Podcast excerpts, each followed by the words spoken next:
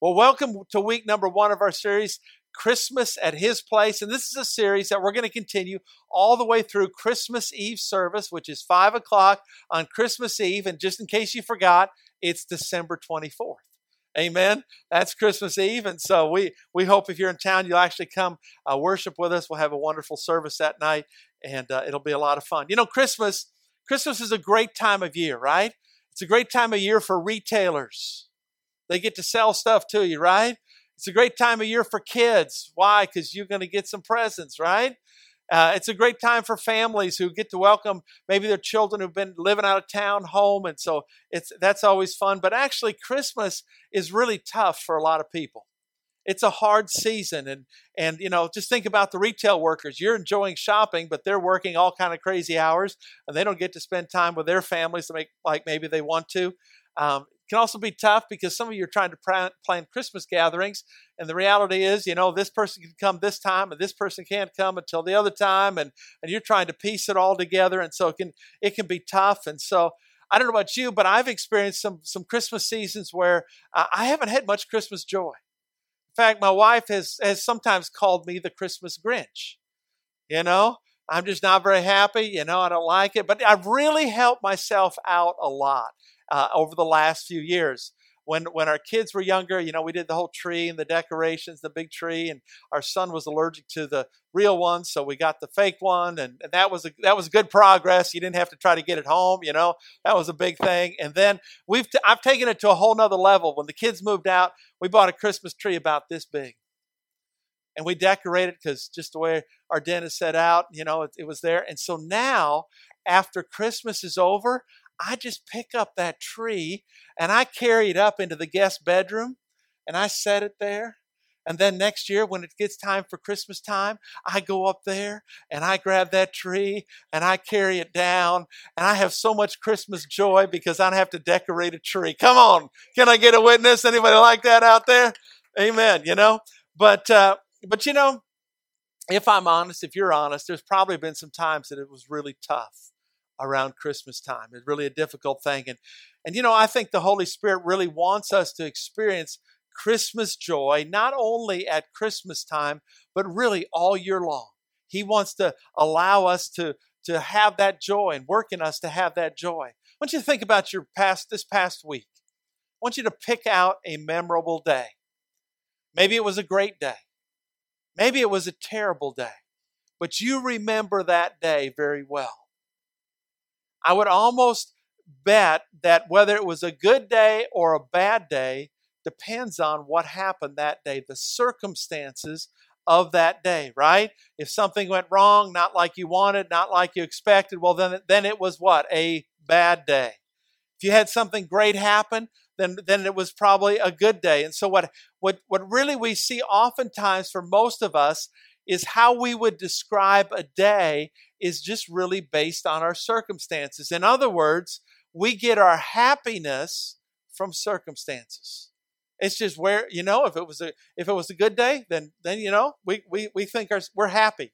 For some of us, you know, if we've got money, if we've got food, remember the old commercial? If you got milk, right? You you're happy. You know, it's like you're just happy, happy, happy. It's just a great day, you know. Maybe you got your morning coffee, whatever it was. Just these little circumstances made it a great day. And so when things go right, we're very happy. But what happens on those other days? I don't know if you've noticed it, but it seems like oftentimes there's more of those other days than there are the happy days. And those other days when things don't go like we wanted and they don't go like we planned and, and then we, we have a bad day and then pretty soon we have another bad day and pretty soon before we know it we're, in, we're just miserable because we've now strung together a few of those bad days and we're, we're just kind of trapped in this, this, this misery kind of time frame in our lives. I had kind of that happen a little bit just in, in one moment last Sunday. Last Sunday I came back after uh, services and, and, did what I needed to do and got home and and uh, you know one of my favorite things to do when I get home is is to get in. What are we going to get in the recliner? Anybody like a recliner? I like to get in a recliner and I put my feet up and and I was just getting comfortable. You know, it was just going to be a great few hours just resting a little bit, and then all of a sudden Kim says, "Hey, Doug." This is the last day of a sale, and I've got some stuff in the cart, and we need to order it. Can can you help me with that? Let's do that. And you know, in my head, I'm like, no, I just got here. But you know what? And husbands, you know this. You put on the happy face and you decide you're going to keep your mouth shut and you're going to smile because you get to get up and serve your family. And so I was doing really good. I, you know, I was just doing wonderful at that. And we got up, got to the computer, and then I had uh, where we were ordering from. We had, we had a card, a gift card, and so so it says you can either scratch it off with a coin, or you can tear it off. I said, I don't want all that little coin mess. I'm going to tear it off. So when I tore it off, I tore half of the code off. I was not happy. I was frustrated. I was angry. I was impatient. Right? I even said a few things that I shouldn't have said. Why? Because I let the circumstances determine my level of happiness. I just lived out of that.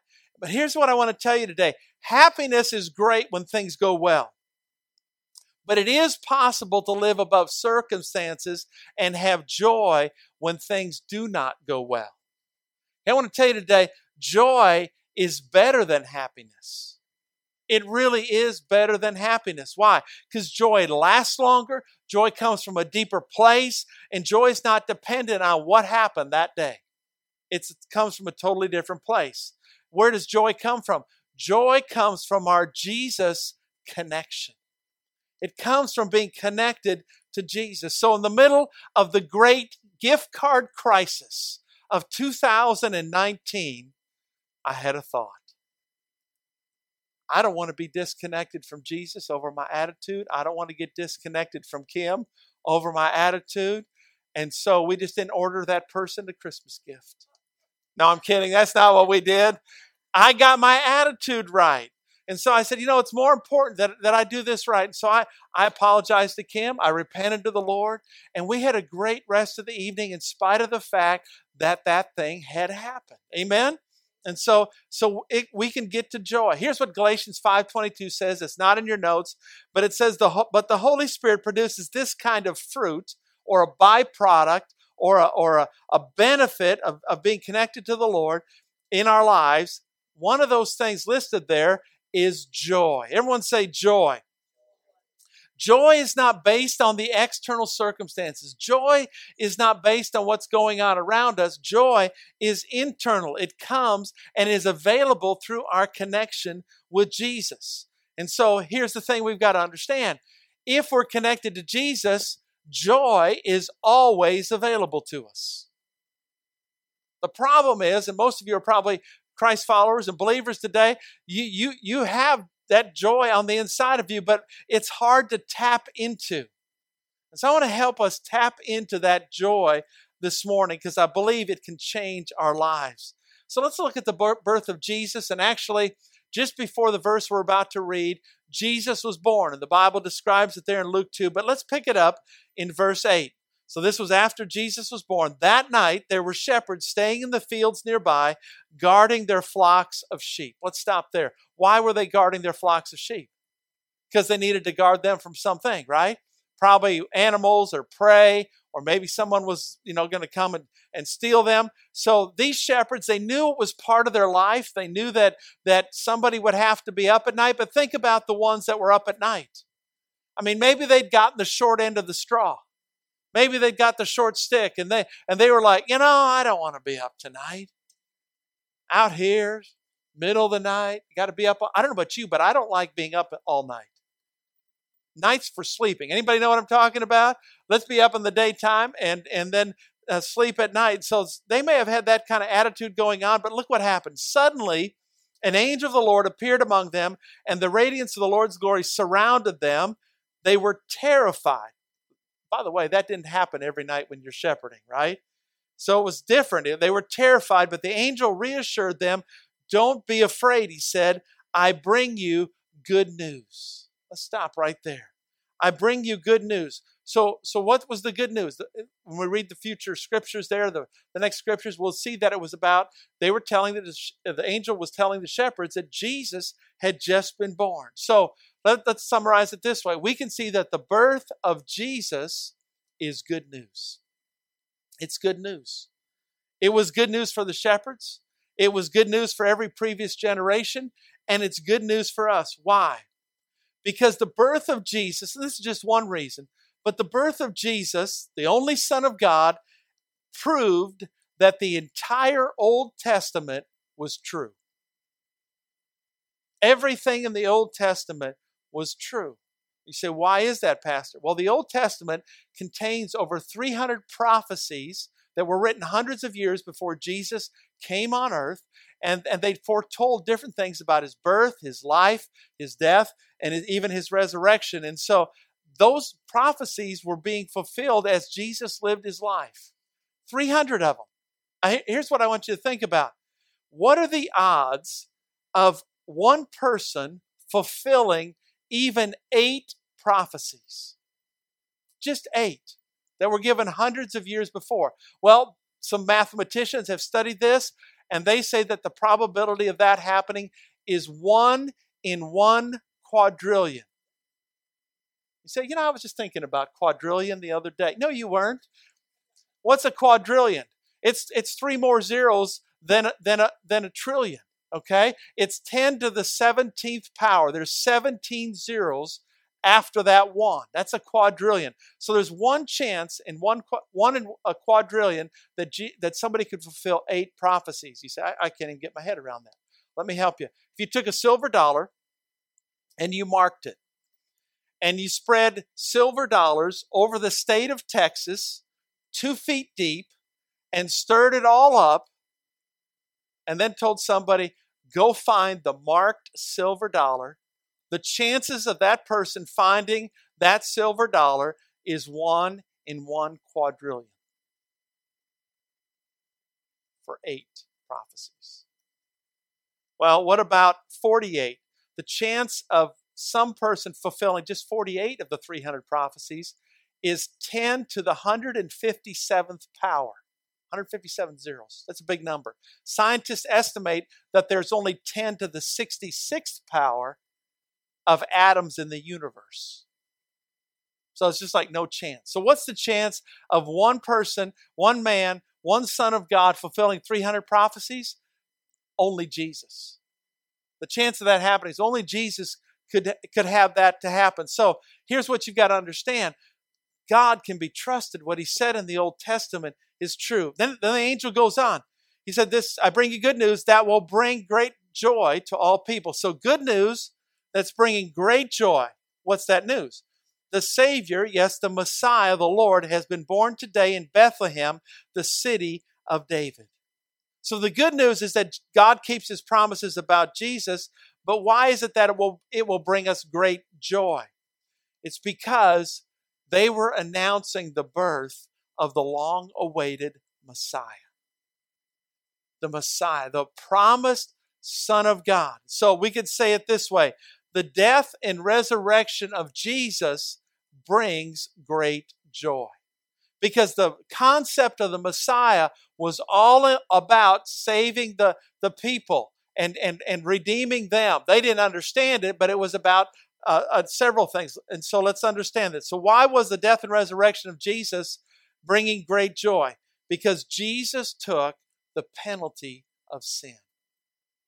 Jesus took the penalty of sin. Sin must be paid for.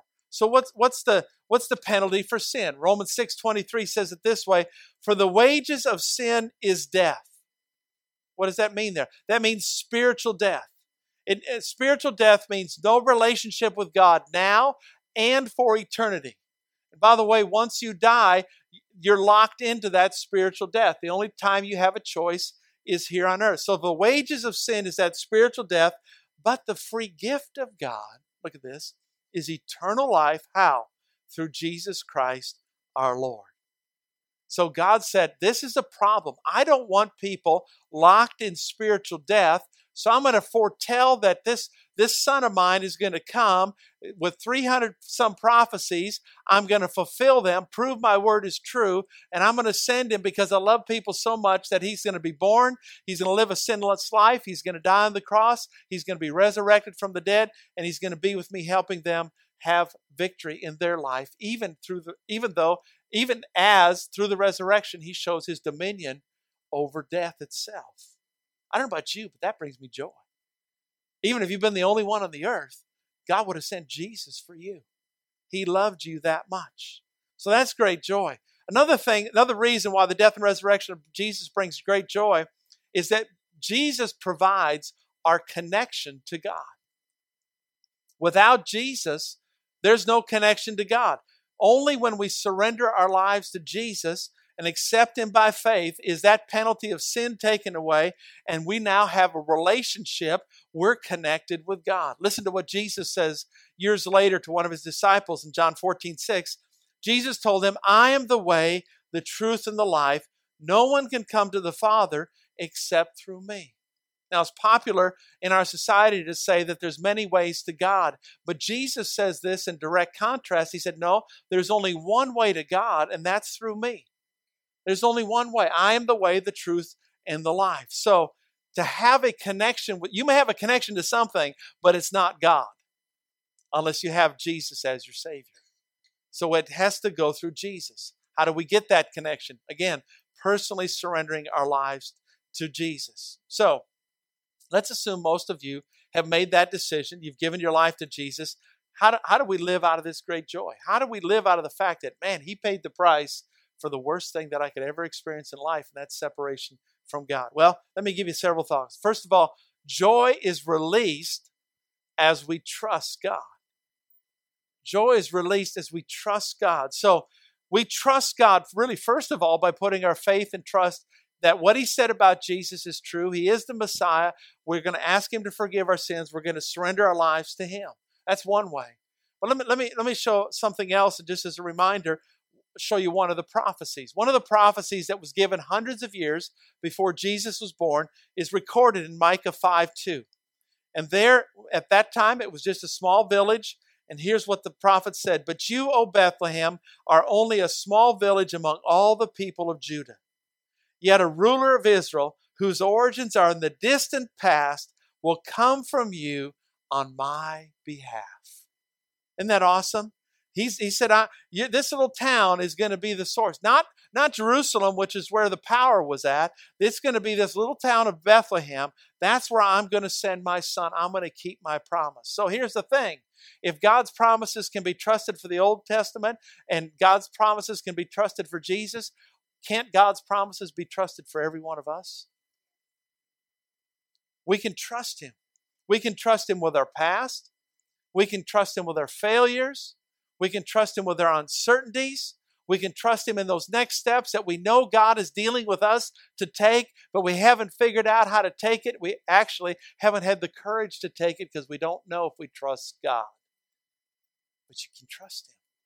Here's what the Bible says in 1 Peter 5 7. Give all your worries and cares to God. Now, there's some we typically don't give to God, the ones that we think we can handle. God, I got this. You know, you, don't worry about this one. I know you got you're you're worrying about Pastor Doug's worries, or you're caring for Pastor Doug's stuff. Now, I'm not, not going to share this. No, no, no, no, no. No, He wants us to cast all our worries, all our cares upon Him. Why? Because He cares for you. How do you know? He sent Jesus. He kept his promises. Amen. So joy is released as we trust God. We've got to we've got to continue to say God as things come up in our lives and uncertainties happen, we've got to say God, I'm going to trust you for this next step. I would encourage you to make it a specific willful choice of your will. God, I'm going to trust you in this. I don't understand it. I haven't got it all figured out, but I'm going to trust you in this. And what you're going to find as you do that and cast all those cares upon Him, you're going to begin to experience new joy. Here's another thing we learn about joy joy is expressed in praise to God. In Luke chapter 2, verses 12 through 19, we read uh, in these intervening verses how other angels appeared and they were praising God and glorifying God and magnifying God. And it was, it was quite a worship service. And so that was happening. And then, then those, those shepherds who had been guarding the flock, because they had to guard the flock, they trusted God. And what did they do? They left the flock to go see Jesus. And the Bible records in that passage that they found him exactly like the angel had said. Then notice what happens in verse 20. The shepherds went back to their flocks. You probably couldn't have gotten a shepherd to leave their flocks for any other reason than that Jesus was born. And so they trusted him with their flocks. They went to see Jesus, and when they came back, they must have been every everything must have been all right because nothing was recorded in Scripture. It says they they went back to their flocks, not praising God for the for the fact that the flock was good, although it probably was, but they were glorifying, praising God for all they had heard and seen. It was just as the angel had told them. They praised God. They, they, they gave that praise in God. See, when we begin, see what happens for many of us, and you've probably experienced it in a worship service. You come in and you come in thinking about what happened last week, what you got to do this week, what the kids did on the way here, what you got to do after church is over, and you have all these weights on you. Some of you even even you know even, even it, it, making the choice to have some arguments and fussing with your spouse and your kids on the way to church, and then you get out of the car and put your Jesus face on and everything's just fine today. I love Jesus. Then you get in the service and you're like, I, you know, I can't even get my hands off the chair in front of me. I'm just, oh, I just made it here. You know what that is? That's all those weights and burdens of our lives that we haven't given to Jesus. And one of the things we can do is we can make a conscious decision in that moment. God, I'm going to cast all that care upon you. Here's what I know. If I put a 50 pound weight on all of your backs, you know, you'd be laboring under that. But all you have, it doesn't make you any stronger not to have the weight, but because the weight's not there, all of a sudden you feel stronger. And the same thing is true with our worries and our cares. If we'll just if, if, we'll just give them to God, then we'll be able to praise and we'll be able to worship because we're not carrying them anymore. He's carrying them. He's he's uh, got the weight of all of that on himself. Amen. So then, what we can do is we can praise and glorify God, not just for what's happened, but for what's going to happen.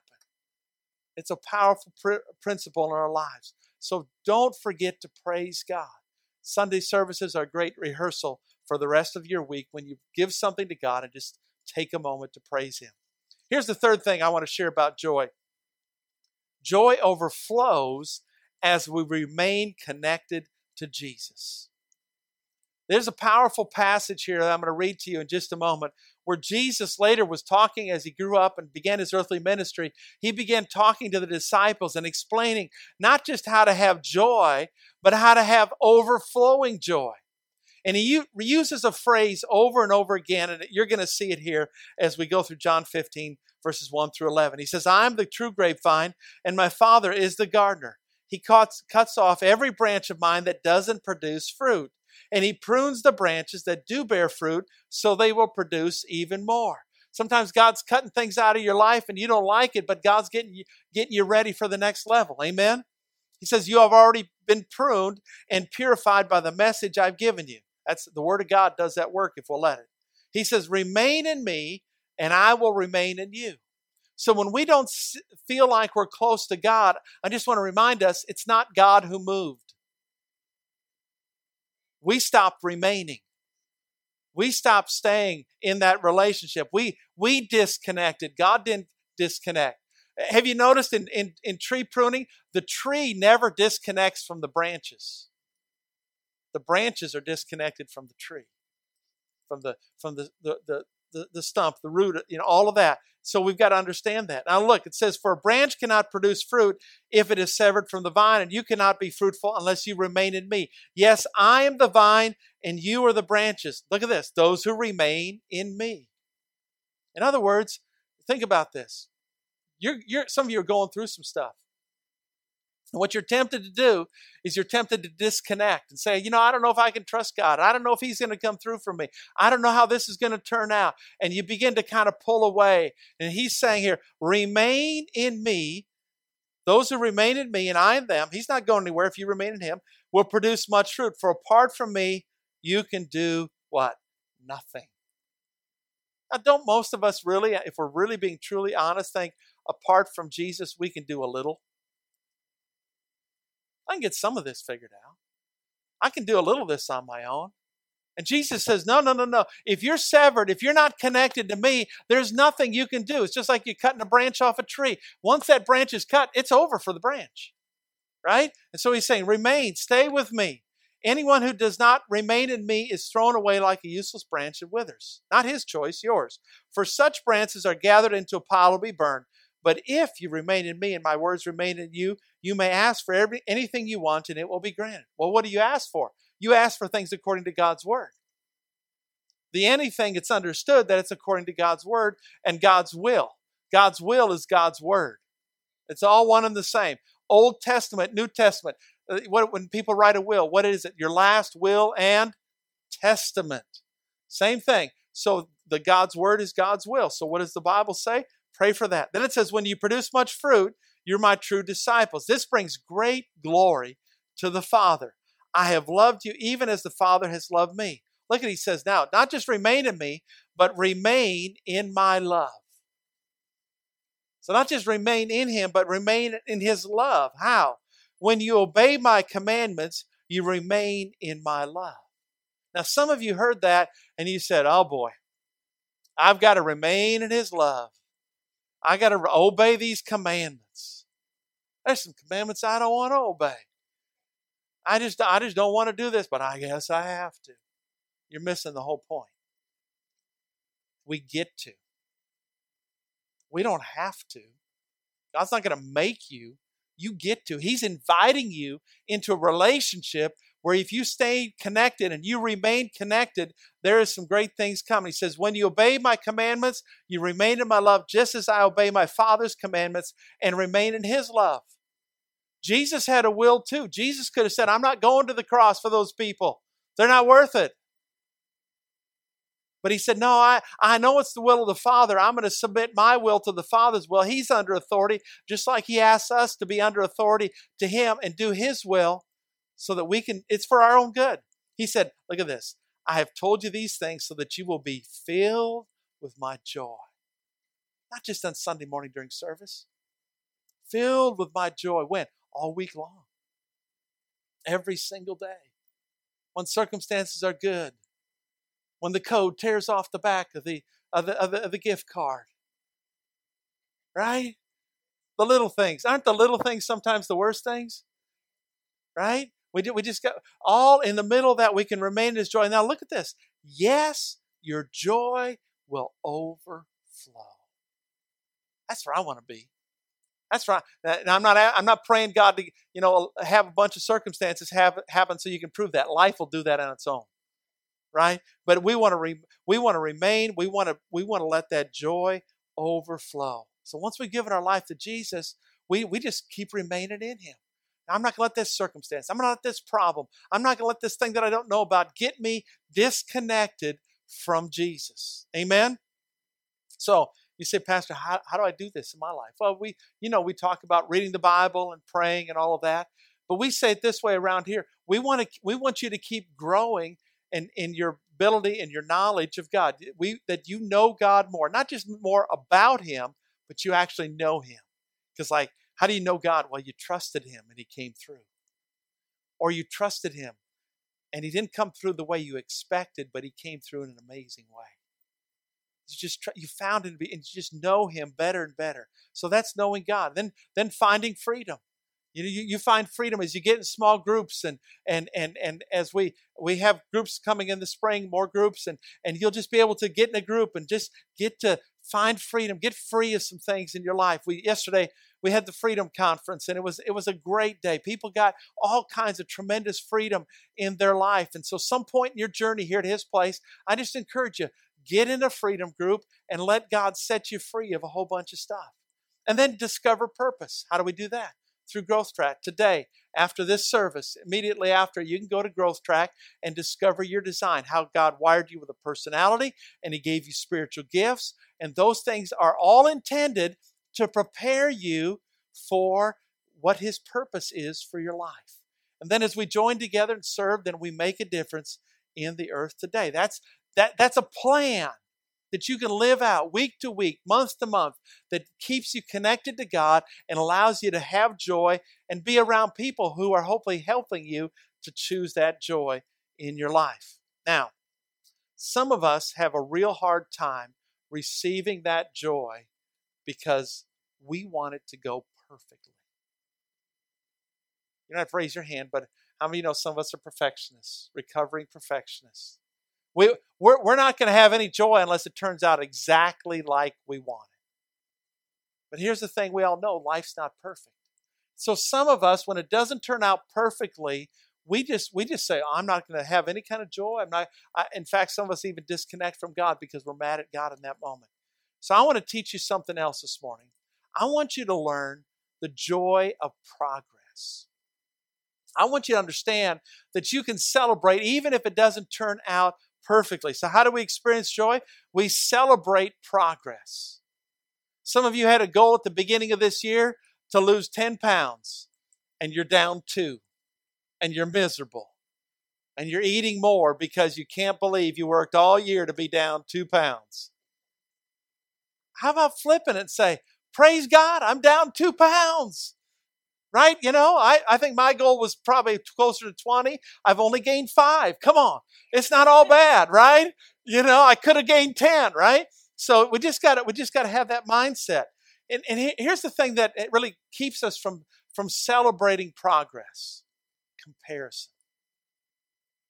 Comparison will steal your joy faster than anything else. You can be having a perfectly great day, and then you notice that that person that you can't believe they've gotten this far in life, they're driving the vehicle you always wanted to drive, they're doing the thing you always wanted to do. And then if, if that doesn't happen, you just open social media, and there it all is. Everybody's posting their greatest day, and your day is the worst day, right? And that comparison really gets us in trouble. Look at Luke 2 7. Speaking of Mary, she gave birth to her firstborn son. That was Jesus. She wrapped him snugly in the strips of cloth and laid him in a manger because there was no lodging available for them. I had this thought the humble birth of Jesus is in direct contrast to the spirit of comparison. If Jesus wanted to show up the world, if God wanted to show up the world, He would have sent Jesus to be born in the swankiest of swankiest places they had in Jerusalem, and all the rich people would have said, Now this king knows how to throw a party. And God did the very opposite. He really was born in a barn, He was laid in a manger. And it reminds us that just because your place is very humble today and your circumstances are not very great, it reminds us that it does not mean that God does not have great things for you. No one who would have seen Jesus in the manger, unless they knew Bible prophecy, would have said, Man, this baby is going to change the world. But the reality was, even though they didn't know it, even though they didn't recognize it, He was and He would change the world. So don't let that get in your head. Don't let that comparison work that way in your life. Let, let God help you to celebrate progress. So, in that spirit of celebrating progress, I want to celebrate the progress of His place this year. Can I share some things that we would we celebrate as a as a leader team, and and we're I want to share those with you. And so we'll just wrap them around our our what we call our big four. The first one is knowing God. We had 49 people this year so far who've made a decision to give their life to Jesus. Can we celebrate that? Amen. Now, we're not comparing, okay? I'm thrilled with that. We're not comparing, but I want you to know, because you probably don't know, that's 10 times the national average for churches our size. That's pretty good. Amen. So, so we can celebrate. People are getting saved. One of the stories that I love is, and there's many stories, but but one of them is there's a this young lady who's who's been coming to the church, and when she came to his place, she knew nothing about Jesus, nothing about the Bible, did not know Bible stories, did not know any of that. Some of you may say, "Oh, that's that. I'm I'm there too. That's great. This is why we do church the way we do."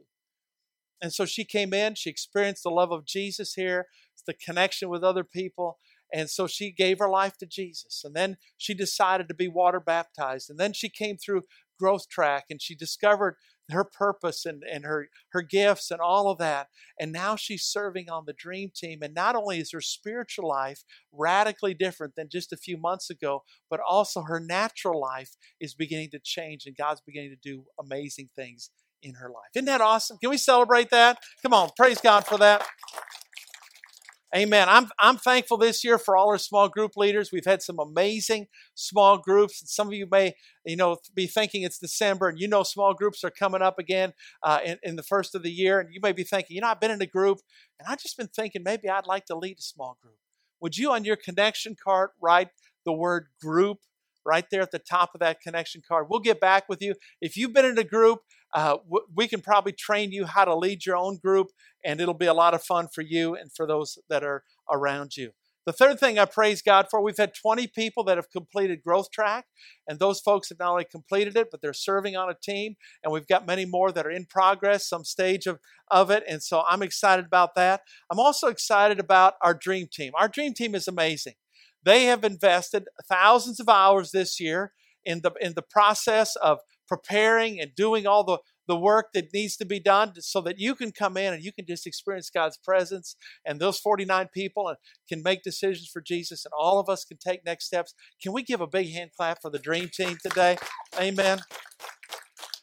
They're, y'all are incredible, all you dream teamers. So proud of you. I'm praising God today for our partnership with the Association of Related Churches. We've had a part launching 80 churches this year that have reached hundreds of people on launch day alone and seen thousands in attendance on launch day alone. And every one of you give, you have a part in that. And then through your giving, we've been able to improve our facilities to better serve the community. We've also given to support mission efforts in several countries.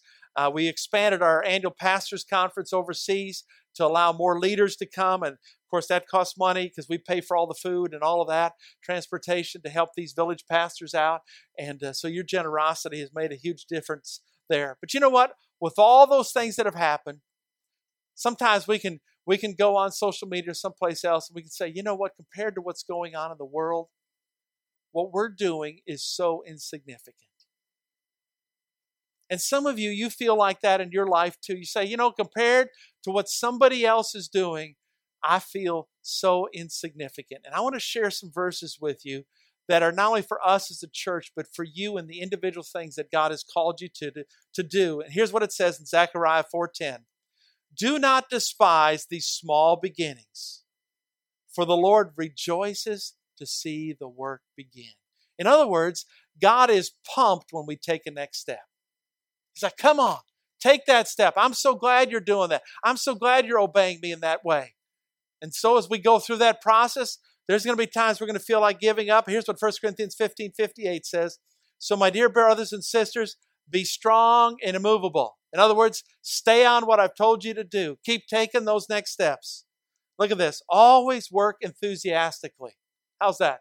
That's with joy. That's that overflowing joy. Allows you to do that for the Lord.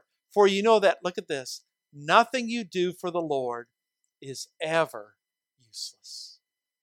It's never useless. If you're doing it for the Lord, if your heart is, God, I want to please you, I want to serve you, it's always making a difference for Him, and He's proud of you for that. Amen? Which leads us to the final thought for today, and that is some of us, we need to know the joy of generosity.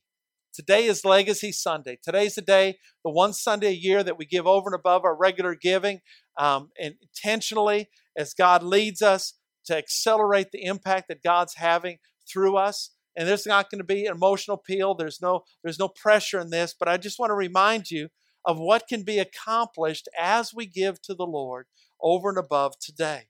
So, first of all, we're going to give much of it away, but we're going to also use some of it to in- invest here locally to do a better job here locally of reaching our community. And so, this year, the legacy offering is going to help improve the children's areas, the stage. We're going to give it away locally to help moms who find themselves pregnant, single moms, and it's a difficult situation. We're going to help launch more churches this year nationally. And then we're going to give it away to help missionaries reach people internationally as well. We're also going to fund that annual pastors conference, which, by the way, happens uh, next month.